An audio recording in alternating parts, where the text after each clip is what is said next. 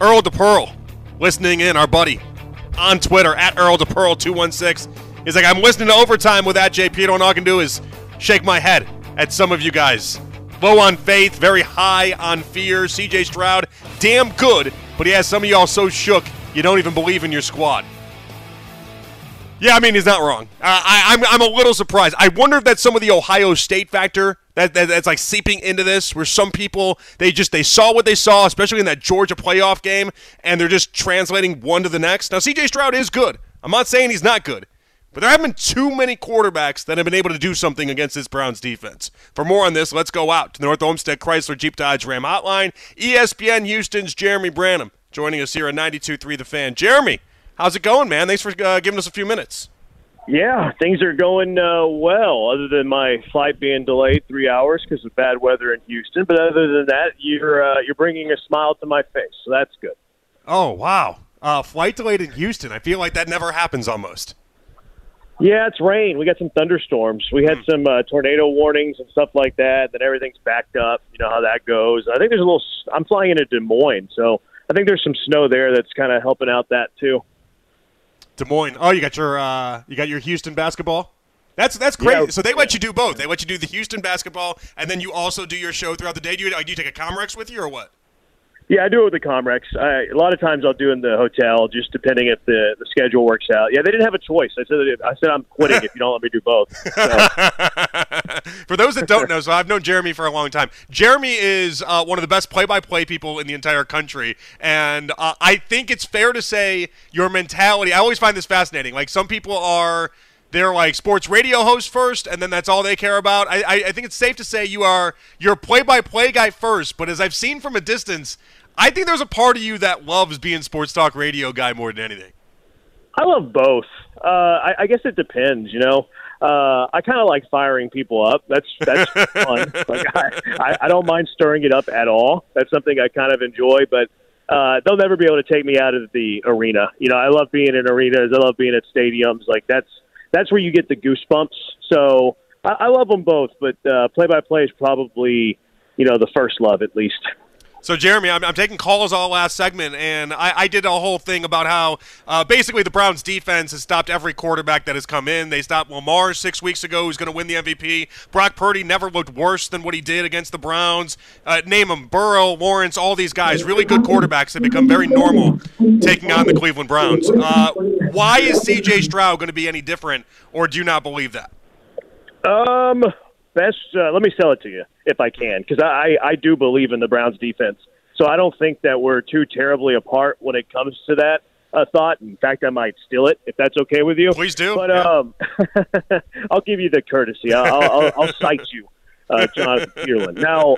I, I would say best rookie quarterback in the last 25 years has done some things that no other quarterbacks can possibly do. Uh, loves the big stage, loves the moment, is clutch uh, makes the play when you need to have the play. I also think it's good that they lost. They got hammered by Cleveland. Like I, I think is going to have their attention. Not to say that he wouldn't, but I, the fact that they got hammered by Cleveland on Christmas Eve, I think gets the attention in the meetings throughout the week. I mean, it should it should already have that, but I, I think it kind of gives that little extra. I think it's good that they got ran all over by the Colts.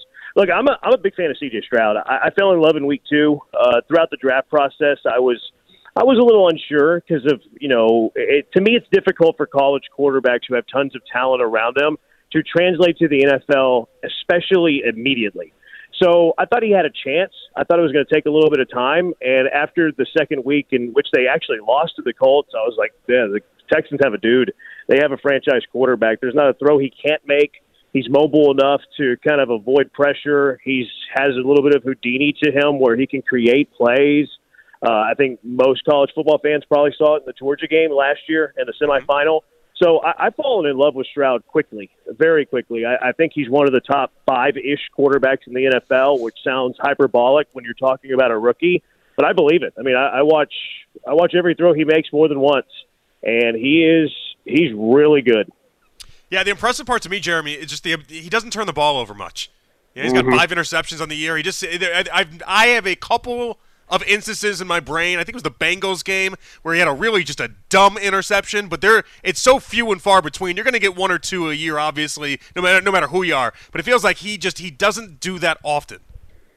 I saw a little bit early in the first couple of games that he actually got away with a few where he would just kind of heave them up. And uh, to me, it was rookie stuff, and he hasn't done it in a while. If the one I remember about Cincinnati, it's like he just didn't see a guy in coverage.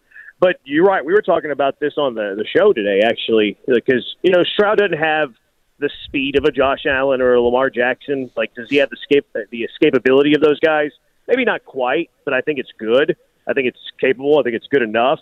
But then on top of that, where Josh Allen can get himself into trouble is that he's so like courageous. He has so much bravado that he thinks he can make every single play, and that thought process leads to a lot of turnovers. You know, three turnovers against Miami, even in victory.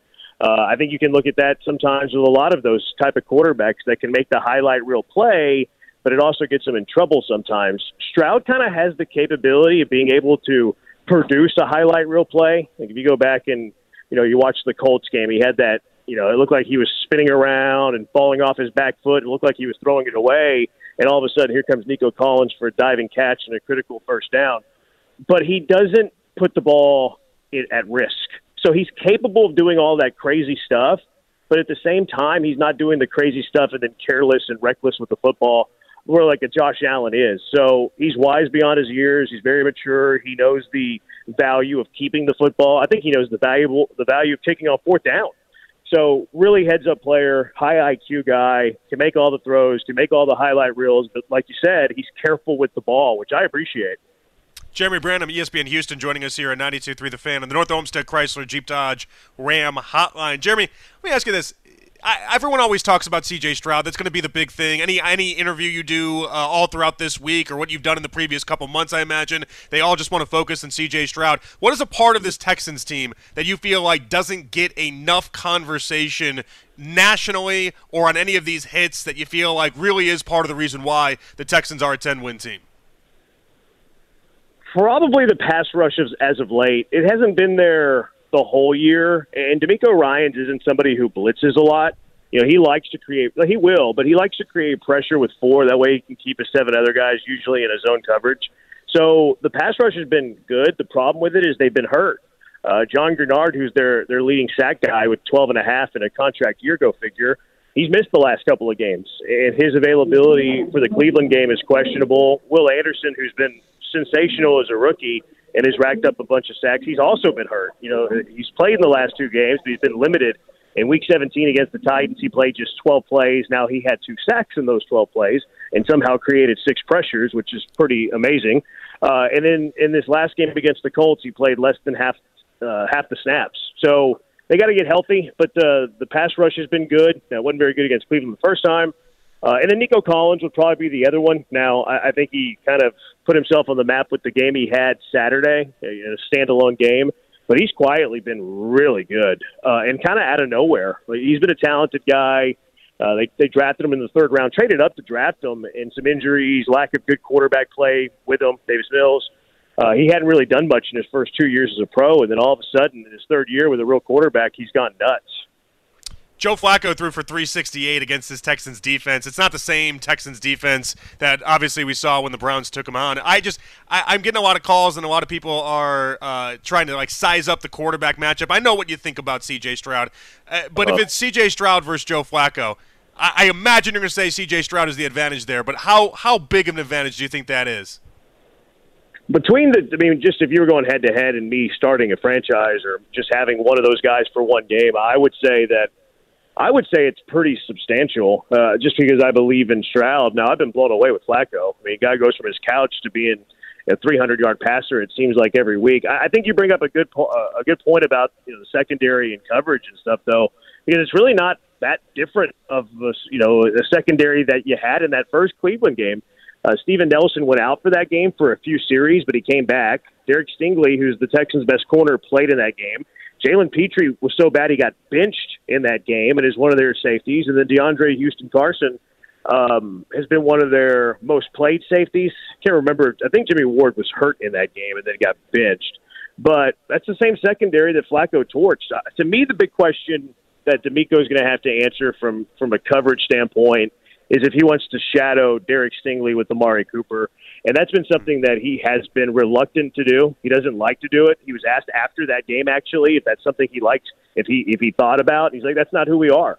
Uh, he did it for one series in that game when Steven Nelson was out, but he's been very reluctant to do it. He almost never does it. I would actually be stunned if he does do it. I would recommend that he does, though. Are, are, Texans fans are they feeling like they're playing with house money in this game, eh, or is this one of those that they, they have to win?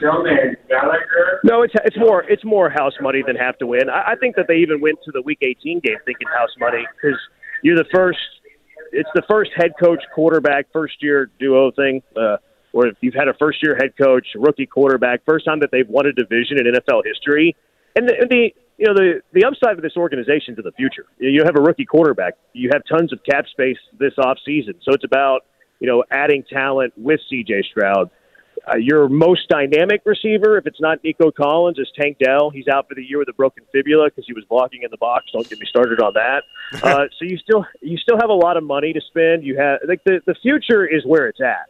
That said, you are hosting a playoff game. You're hosting a playoff game against Joe Flacco, who you feel like you should beat. Uh, other than you know the fact that Cleveland's defense is very good, it's definitely more house's money. Like if the Texans got beat by 20 uh, on Saturday, the, the fans would certainly be upset in, in the moment. But it's okay. You know, it's it's our off season. It's time to regroup and spend a bunch of money and draft wisely. So it's more house's money than the latter. Um, but I do get a sense that that the Texans fans expect to win. Do you have a getaway time yet, or no? Oh, I, I don't. Yeah, I think my flight leaves at ten forty-five now. So oh no, Central time. yeah, so it's been. Oh, no. it's, it was supposed to leave at uh, eight Central, and now it got bumped back to ten forty-five Central. So I'm going to find a place to post up and watch the championship game. All right, well, enjoy it. I appreciate you giving us a few minutes. It's always that's the worst time in between is when you got that. It's like two and a half hour delay, so you can't really go home and then like have dinner or something and see the kid and the wife. Uh, but you also really, uh, it's just it's that it's that rough spot in between. Jeremy, appreciate you. I was thinking the same thing. Like I was debating, should I go home for a little bit? I was like, ah, if I do, I have 20 minutes and I have to come yeah. back up here. So you, yeah. you read my mind.